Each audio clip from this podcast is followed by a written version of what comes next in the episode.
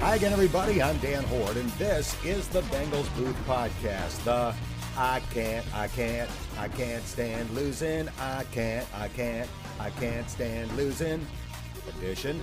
As the Bengals' franchise record losing streak stands at 13 games over the last two seasons, following a 16 10 loss to their tormentors from Western PA, the Pittsburgh Steelers.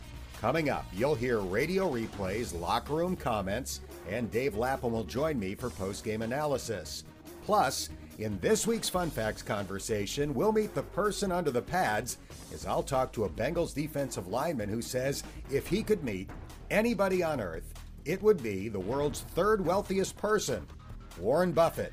All of that is straight ahead, but first, here's a quick reminder that you can have the latest edition of this podcast delivered right to your phone, tablet, or computer by subscribing on iTunes, Stitcher, Google Play, Spotify, or Podbean. It's the greatest thing since a Yeti thermos. My wife has a thermos that she uses to take coffee to work made by Yeti, Y E T I. It's incredible. According to the Yeti website, the key is its double walled, vacuum sealed insulation that can keep hot liquid hot or cold liquid cold for more than 24 hours with ease. They're not cheap, but if you're looking for space age technology in a thermos, Yeti is the way to go. Let's get to football. The Pittsburgh Steelers' dominance at Paul Brown Stadium defies logic and almost defies description. Heading into Sunday's game, the Steelers' all-time record at PBS was 18 and 3. Let me repeat that. 18 and 3. But most of those wins were started by Ben Roethlisberger. He's 15 and 2 at Paul Brown Stadium, but Big Ben obviously wasn't in uniform this time due to his season-ending elbow injury. Instead, the Steelers' QB was Mason Rudolph in his first start since Myles Garrett tried to club him in the noggin with Rudolph's own helmet. Rudolph threw four interceptions last week in Cleveland and threw another in the first quarter on Sunday. Rudolph back to throw. His pass gets deflected. Yeah. It's intercepted at the four yard Go, line. Baby. And the Bengals are running it back. Shawn Williams to the 15 yard line. That's where he's tackled as Cincinnati gets a deflection at the line of scrimmage. And the ball floated right into the arms of safety Shawn Williams. Carlos Dunlap deflected the pass, and the game was scoreless after a quarter. The Bengals dodged a bullet on that drive, but the next time the Steelers reached the red zone, they took the lead. Chris Boswell in to attempt a 26 yard field goal try. He has never missed a kick in his life against the Cincinnati Bengals. Would you believe 44 for 44 between field goals and PATs? Make it 45 for 45 as he drills the short field goal and gives the Steelers a 3 0 lead with 321 left in the half. To that point, the Bengals offense had been anemic under rookie quarterback Ryan Finley. They had a total of 27 yards on their first four possessions. But that changed in the blink of an eye thanks to Tyler Boyd. Finley fakes a handoff. He's back to throw. Looking, looking, gunning it deep Find downfield for Tyler Boyd. Oh, Boyd baby. makes a one handed nice. catch at the Pittsburgh 15 nice. yard line. What a grab with the left hand despite blanket coverage by Terrell Edmunds. That 47 yard gain put the Bengals at the 15 yard line, and on the next play, Finley went right back to number 83. Bengals have two receivers out to the right, one out to the left. Finley waiting for a shotgun snap back at the 20. He'll look to pass.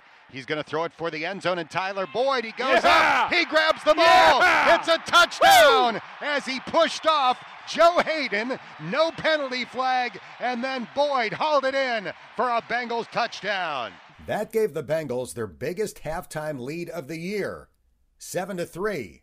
Here's Ryan Finley on Tyler Boyd. Unbelievable play by Tyler. Um, he's just a playmaker, and we talked about all week just giving him a chance on those one on one 50 50 balls, and he's going to come down with it. He did it twice in a row. He did it on that one, and then he did it for the touchdown. So, unbelievable job by him. He's he's a heck of a player, and we need to do that more. Just give him opportunities, to just make a play. The Steelers got the ball to begin the third quarter and went backward on their first possession of the second half. Rudolph back to throw, bouncing in the pocket, now Finish, forced yeah. to scramble Yeah. and sacked. Oh, Throws the ball intentional at the very end. That should be intentional grounding. He was definitely in the grasp.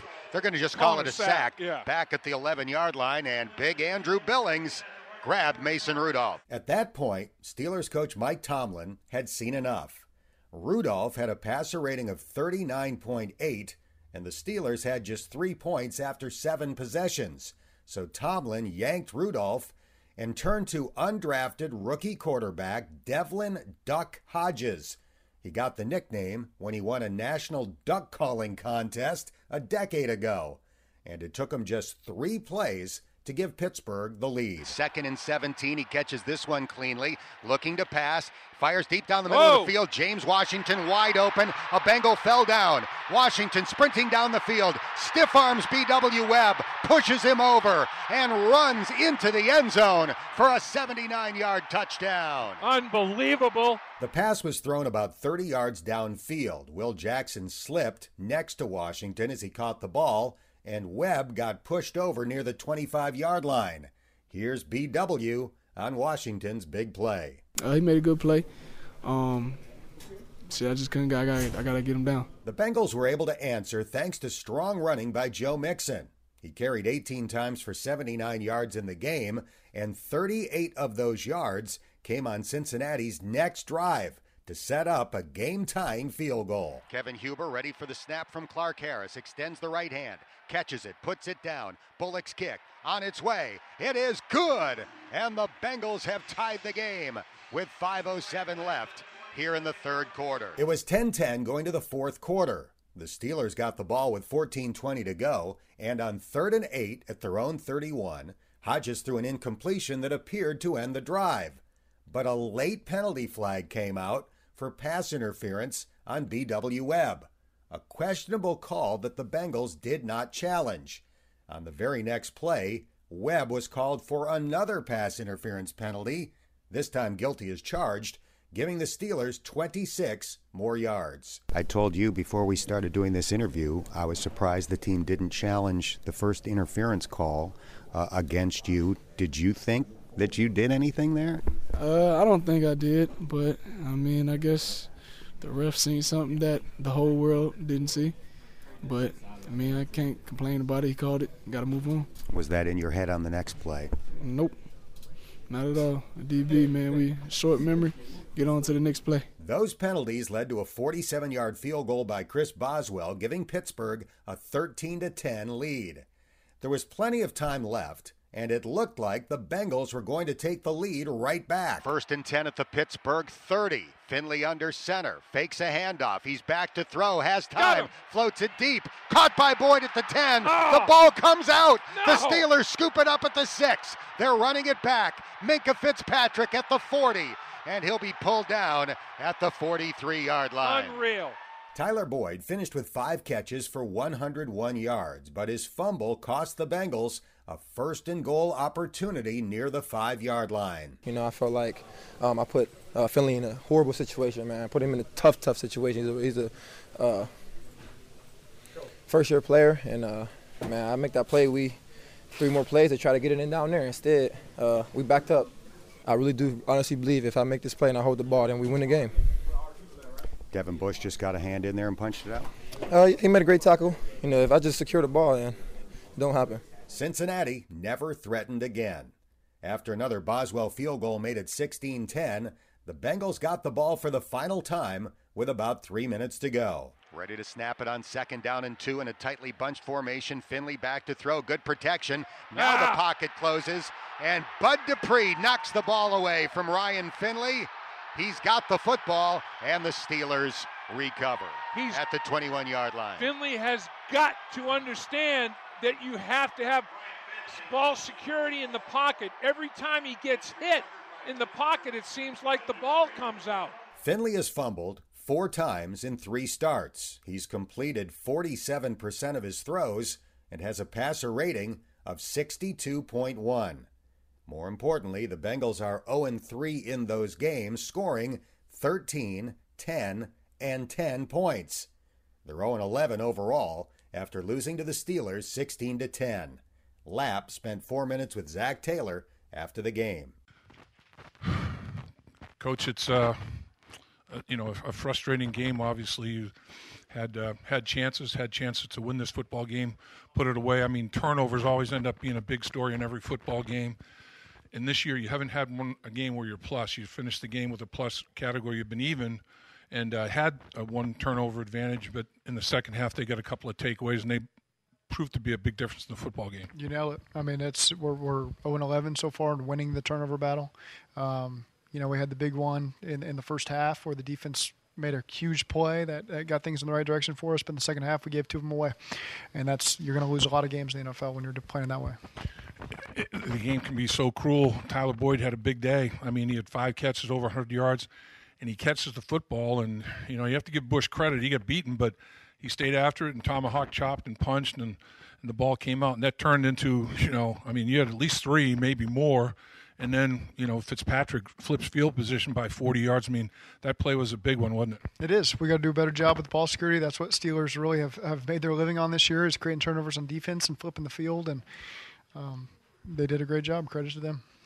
Ryan Finley, uh, in terms of ball security, I mean, in, in the pocket, when he gets hit, seems like the ball's, and you, you had mentioned it, you know, a while back that he has to not be as loose with the football when he's running with it or, you know, in the pocket. I mean, that's a tough lesson that he's learning, isn't it? That's that's part of quarterback plays. You got to be strong with the ball in the pocket and, and know that when a play gets extended, as long as it goes, sometimes they're going to be coming after that thing. And they had good edge rushers. I think Dupree got the last one from what I could see. And so uh, those guys have a knack for that kind of stuff, and, and you can't let that beat you. And today it did. So Bush, that was the fifth fumble that that kid's forced. I think he might be might be leading the National Football League. And like you mentioned, coming into the game, there were I think 26 takeaways, second most in the in the league. So I mean, and I, I think I remember that of the 200 points they scored as an offense, 94 were set up by by defensive plays, and that was kind of the story of today's game as well. It was. That's that's what they've done all season. We talked about it. We knew that that was going to be a big part of the game, and uh, we we still let it come up and bite us.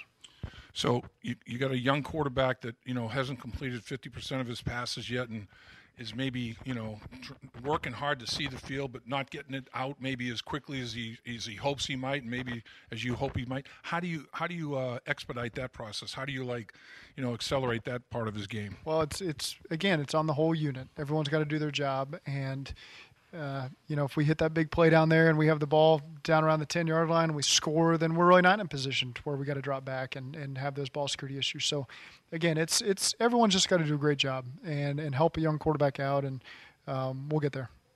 So, I, I, at this point, 11, 11 uh, losses, six of them now by a score or less, seven of them by 10 points or less. I mean, it, it's not like it's not it's not there. I mean, the possibility of winning football games is there. It's just getting that that final. It's one play. I mean, it's just getting over that hump with a play or two. Just missing that game-changing play, and it can be in any phase of the game. Um, that's what we need. We need to step up and someone make that play in the fourth quarter. And unfortunately, today we weren't able to make that happen. I'm sure you. We, I always appreciate you carving time with us because I know you've already had your presser, and I'm sure that was this question was asked. What's your thought? I know you. You know the game's over. There's emotions and all that, but your thought at the quarterback position. Do you stay with Ryan Finley? Do you make a change there? What do you do? Well, well, the comment I made was if if you benched every quarterback, every rookie after three games, and there'd be no quarterbacks in this league. You know, it's it's uh, you got to give those time guys a chance to grow and uh, correct their mistakes and and uh, really see what you got. Your defense, two games in a row, gave up 17 points, gave up 16 points.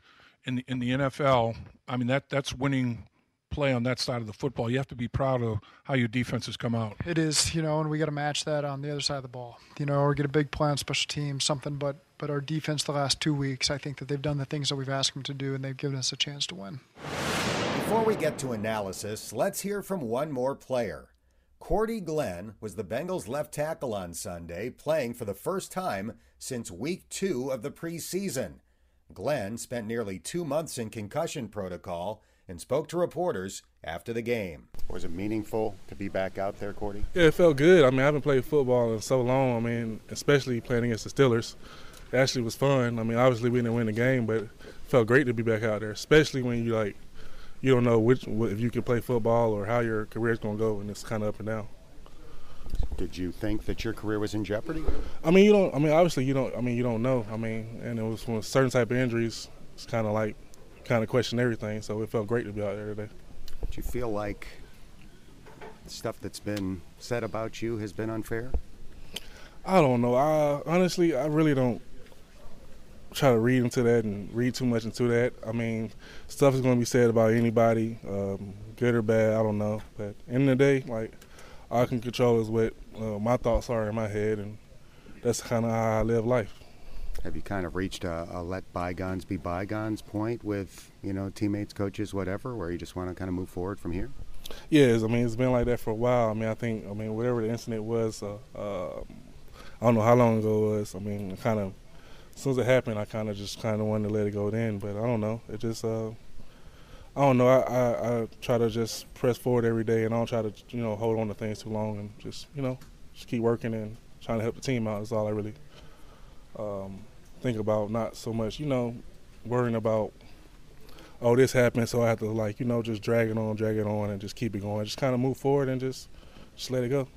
Do you have a year left on your deal? Could you see yourself staying here? I mean, I can see a lot of different scenarios. I mean, honestly, I don't know. I don't know. Honestly, I'm just trying to go out there and uh, play hard as I can these last couple games, and whatever happens, happens. I mean, I can't control that. Cordy, how difficult has it been for you just to watch the season play out from the sidelines? I mean, it's kind of it's, it's, it's I think it's extremely difficult. Not only just watching the season or watching all the games from the sideline, just not knowing like what your future holds, because you know it's certain type of injuries you can't really control or you can't really. It's not like oh it's it's a four to six week thing. You just like you kind of have to. You don't know when you're gonna feel better or whatever. So I mean, it felt great to be out there today and helping the team out. Obviously, uh, I got to finish at the end of the game, but um, we fought hard and we know we need to do, and we, we're, we're real close. We have been close for the last two games, but that doesn't mean much when you've gone 343 days without a win. Time for post-game analysis with Lap. Bottom line to me is pretty simple today, Lap. The defense played well enough to win. The offense did not. Two weeks in a row, same story. Out in Oakland, Defense played well enough to win, offense didn't. Today, defense plays well enough to win, offense does it. You have a rookie quarterback that's struggling to get the ball out of his hand in a timely fashion. One thing you can say about Andy Dalton, you can criticize a lot of things if you want to, but never criticize he got the ball out of his hand. It was always like, oh, he's right there. He's one, two, or three in the league in terms of time from receiving a snap to getting it out of his hand. I mean, the only guy quicker a lot of times was Brady. So Andy Dalton saw it and got rid of it. And um, right now, Ryan Finley is struggling in that area, holding on to the football. And I mean, the protection was light years better than it was in Pittsburgh. There's no question about it. Um, but you know, Ryan had had issues holding on to it. And then when he gets hit, holding on to the football, the ball security part of it. You know, strip sack, fumble recovery by Dupree. Uh, late in the football game, early in the game, T.J. Watt, sack, strip don't, don't lose it. Bengals recover it, but those kind of things are, are killer. You know, you have to. He's had uh, Ryan's had turnovers in every game, every game. The scouting report on Ryan Finley coming out of NC State was that his strengths were anticipation and accuracy. He's completing less than 50% of his throws through three starts, and as you mentioned, isn't seeing things all that great and is having a hard time getting the ball out of his hands. You know, and part of it too is maybe he's seeing it, but it's not there. You know, it's it's the same problem that we've talked about all season long. In that there's no receivers to take the top off of defense, and everybody is playing everything you know in front of them. I mean, it's nobody nobody is challenging them to to open up areas of the football field. So there's tight traffic everywhere. I mean, his windows a lot of times are not big, but you know, sometimes he's not putting enough zip on the football. I mean, there's a myriad of issues. Does some of them come back to him? For sure. Does some of them come back to his receivers? Absolutely. At times, does some come back to the offensive line? No doubt. Bottom line is, it's just not good enough offensively, and they wasted two winning defensive performances on a back to back weeks that uh, you just can't waste in the NFL. You have described to me in the past, after the, some of the tough games in your NFL career, you'd lie, lie in bed at night replaying the game on the ceiling, essentially. Tyler Boyd's going to have one of those nights he's so upset with himself for that fumble inside the 10 that basically killed the Bengals' last good chance. Yeah, he was he was about as stand up as I can recall. Tyler Boyd is a is a man's man. You know, I mean, he had five catches for over 100 yards, so he put him in position. Uh, you know, he had the the play where Ryan Finley just, you know, Ryan Finley said it was an unbelievable play. He wasn't even open. I just said, okay, I'm going to give him a shot and see if he can win, and he won. One on a 50-50 ball, just on his shoulder pad, cradling the thing, and it, it, it was amazing to see. And then follows it up with a 15-yard touchdown reception, but I mean, the fumble, you know, you have to give uh, linebacker Bush a lot of credit. He was beaten. You got a wide receiver on a running back. I don't care if you're a rookie or a 20 year veteran, that's a matchup you're going to. He went to Tyler Boyd, and, and was, Bush was beaten. But he said, you know what? I'm not quitting on it. Tomahawk chop with the right hand, punch with the left. And that's what the Pittsburgh Steelers are all about. Coming into the game, 94 of the 200 points by the offense were courtesy of takeaways by the Steelers defense. They had 26 coming in now make it 28. I mean, they just take it away and, and give the uh, the offense uh, opportunity. And Mike, Minkah Fitzpatrick picks it up and runs it on a return for over 40 yards to change field position because the Bengals were in the red zone. They're scoring points. It's at least three for them, maybe seven. And so you, you got a huge swing there that's just astronomical in a tight game like this one. Cordy Glenn returned to the Bengals starting lineup after missing several months in concussion protocol. How did he do, and what did you think of his post game comments? Welcome back. I mean, it's about time. And uh, I mean, he's the best left tackle they have. There's no doubt about it. He's mammoth, uh, and he can move. He's M squared. You know, he's got movement, and he is a, a mammoth behemoth. So, I mean, he's going he's going to pass protect. Uh, Dupree, you know, had a couple of couple of plays, but he's going to have a couple of plays on just about everybody. Again, I think that his his probably his pass protection is better than his run run game. Um, didn't have to worry about conditioning because they had 30,000 three and outs. So that wasn't any kind of an issue. It was literally eight or nine, wasn't it? Three and outs. I think eight. It, it, that's mind-boggling. So, you know, you weren't gonna you weren't gonna have to worry about uh, endurance. You know, when you're off the field in, in three snaps like that. So, um, I think it's a good starting point. You know, he talked about finishing which I think is something that everybody has to take into consideration. You have to improve in that area, obviously, finish plays and then finish games. Um, but yeah, it was interesting. He, um, in terms of, you know, taking so long to play, I don't know. I, I just don't know what to make of it other than, you know, I think in all of his teammates' estimation and everybody else, it was just so long, so long and he didn't want to get into the. You know, I asked him, was it headaches? Was it dizziness? Was it balance? He didn't want to get into it. So, bottom line is, he's back, and they're better at left tackle with Cordy Glenn. No Ben Roethlisberger. Mason Rudolph didn't have his helmet taken away by Myles Garrett today. He had it taken away by his head coach. He got benched in favor of rookie Devlin Duck Hodges, and one 79 yard touchdown pass was enough for the Steelers to come into Paul Brown Stadium yet again and leave town with a win. They've won seven straight games at Paul Brown Stadium. Tomlin is just Tomlin, no Ben Roethlisberger, but the Pittsburgh Steelers in, in, in general. It's Pittsburgh West. They're more comfortable here at Paul Brown Stadium than I think any stadium in the National Football League. It's almost ridiculous.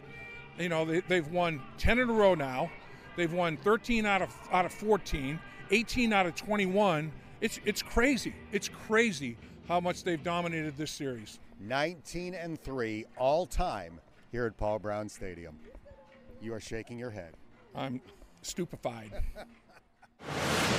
Up next, a home game against the Jets. 3 weeks ago when the Bengals were 0 and 8, the Jets were 1 and 7. Now, New York is 4 and 7 after wins over the Giants, Redskins, and Raiders. The first two wins were against weak opponents, but they smoked the 6 and 4 Raiders on Sunday, 34 to 3.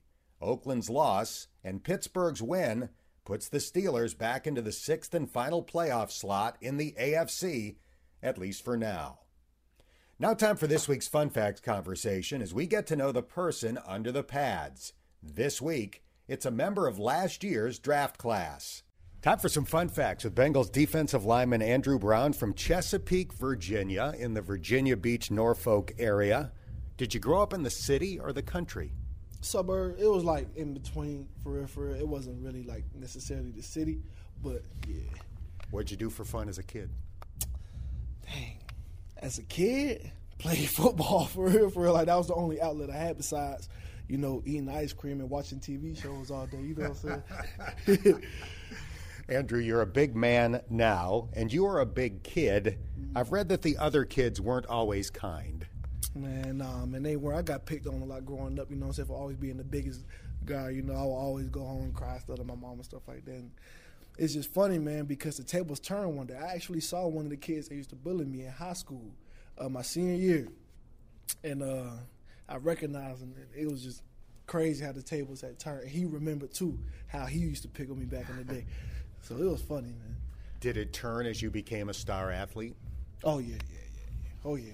Everybody hated me, and then everybody loved me, just like that. Crazy.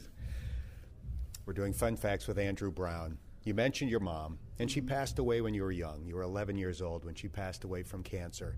Did that bring you and your dad close together? Well, she had passed away from cardiac arrest. She had had breast cancer. She was 10 years in remission. Mm. Yeah, it was crazy, man. But it, uh, it, definitely affected the family dynamic, you know, when she passed away. But we we dealt with it and we got closer together.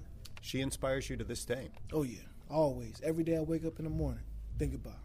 It. You wore the number nine yep. at Virginia yep. as a tribute to her, correct? Yep, because of December 9th, 2007, which is coming up. So, as a senior in high school, you were the National Gatorade High School Football Player of the Year. And I don't mean the defensive end of the year, I mean the player of the year. They pick one. So Emmitt Smith won that. Peyton Manning won that. Kyler Murray won it the year after you won it. What was your reaction to that? Is that a blessing or a burden to just have that kind of spotlight placed on you? Honestly, I'll always see that as a blessing because when I was walking that red carpet with all the famous people like in LA, you know what I'm saying, at the ESPY Awards, like it opened my eyes and made me realize like it's a lot to life. And you know, it definitely like made me want to work harder so that I could get back to where I was, you know. Yeah, so as a high school senior, you get invited to the ESPYS yeah. as a result. So you are hobnobbing with the biggest name in sport, biggest names in sports as a high school senior. Yeah, it was unreal. Like just seeing all of that, man, and seeing the way they lived that lifestyle. It's, it's out of here. Where's the trophy? Uh, at my pop's house. I got one. They gave me two trophies. One to keep at the school at my high school, and then one at my uh, dad's house. Yep. We're doing fun facts with Andrew Brown. So when you are the national high school football player of the year, naturally you could go anywhere. Mm-hmm. You chose Virginia. Why? Well, mainly because a lot of the guys from my area was going there at the time, and then uh, also the number one safety in college, Quin Blanding he was the number one in his position coming out, and we were from the same area. We were all from the same area, stuff like that. So we figured, you know, why not try to put our state on the map? You know, now they're going to bowl games and stuff like that, man. So I feel like we were definitely a part of the foundation that got things turned around at the school. Doing fun facts with Andrew Brown. They don't hand you a degree at Virginia. It's a very prestigious academic institution, and you earned your degree. How did you juggle academics and football? Uh, well, basically, it's all about time management and what you choose to do with your time. Some people choose, you know, they have poor decisions when it comes to that. And I stayed on top of my education, my grind.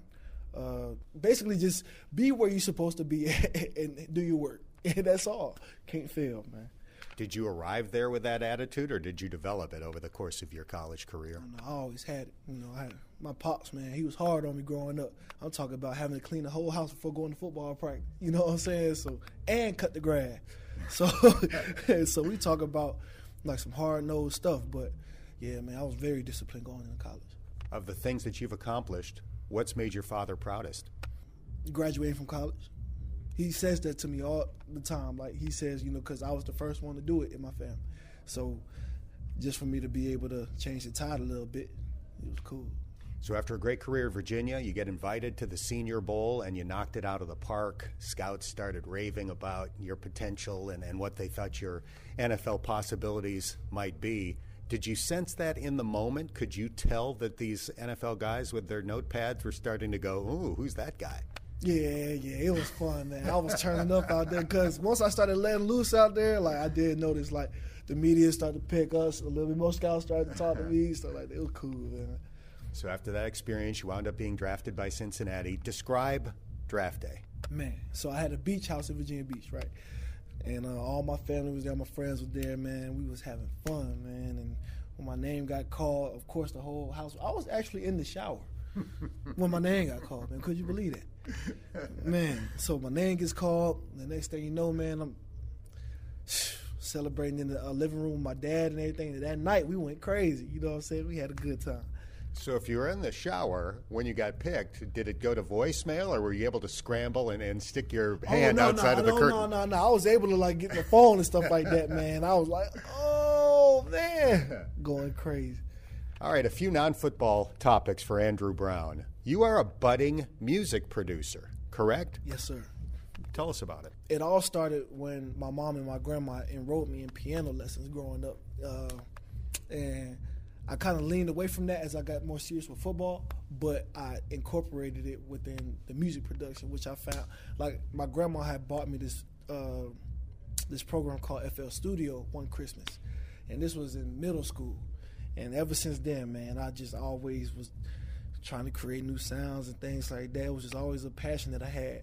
I was good at it, and once I got more serious, each Christmas, my dad would buy me a new piece of equipment, musical equipment, go with it and um, it would definitely be like my out, my outlet off the field. You know what I'm saying? And um, I love it, man.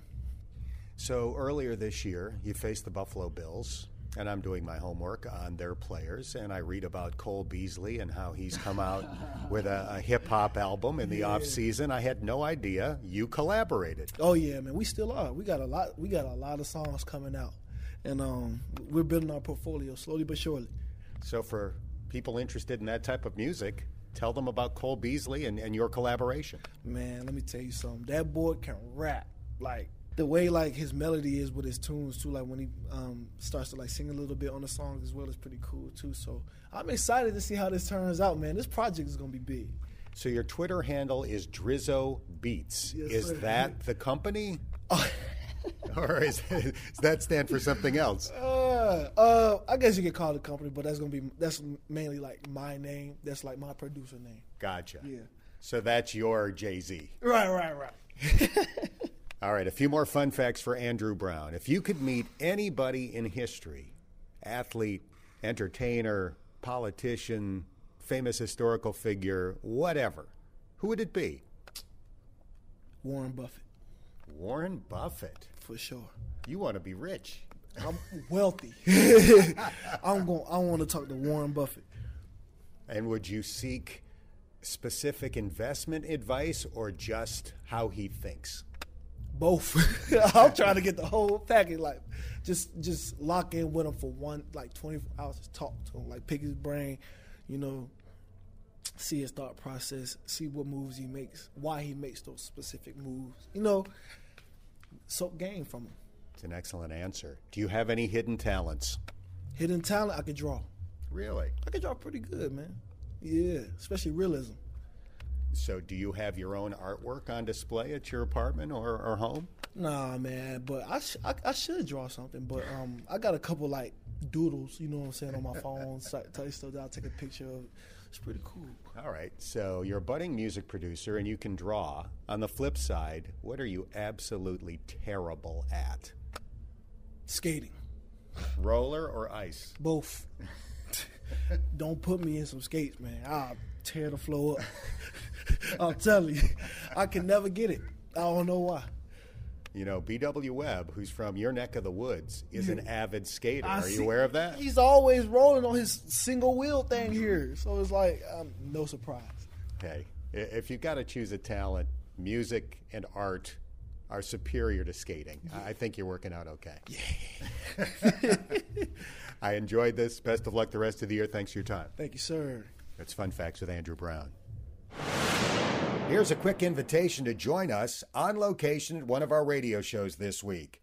On Friday afternoon from 2:30 to 5:30, we'll be at Buffalo Wings and Rings in Finneytown for the Bengals Pep Rally show. A current member of the team will join us, and we'll have plenty of giveaways too. That's going to do it for this episode of the podcast. If you haven't done so already, don't forget to subscribe wherever you get your podcasts. And if you have a minute, please give it a rating or share a comment. Five star ratings help more fans find this podcast. I'm Dan Hoard, and thank you for listening to the Bengals Booth Podcast.